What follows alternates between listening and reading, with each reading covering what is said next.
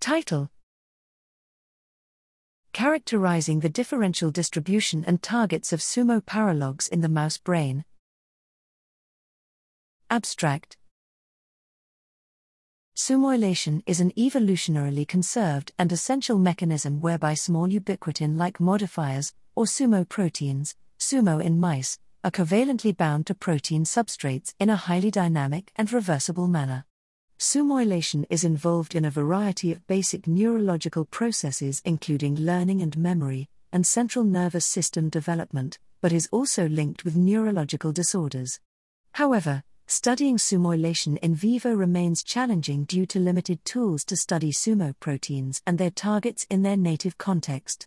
More complexity arises from the fact that Sumo 1 and Sumo 2 are tilde 50% homologous, whereas Sumo 2 and Sumo 3 are nearly identical and indistinguishable with antibodies. While Sumo paralogs can compensate for one another's loss, Sumo 2 is highest expressed and only paralog essential for embryonic development, making it critical to uncover roles specific to Sumo 2 in vivo. To further examine the roles of Sumo 2, and to begin to tease apart the redundancy and similarity between key sumo paralogs, we generated his 6-HA epitope tagged sumo 2 knock in mouse alleles, expanding the current sumo knock in mouse toolkit comprising of the previously generated his 6-HA sumo 1 knock in model.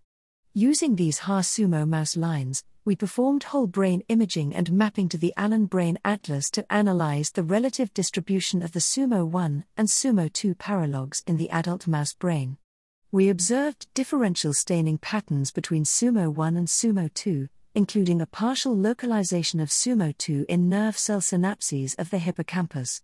Combining immunoprecipitation with mass spectrometry, we identified native substrates targeted by Sumo 1 or Sumo 2 in the mouse brain.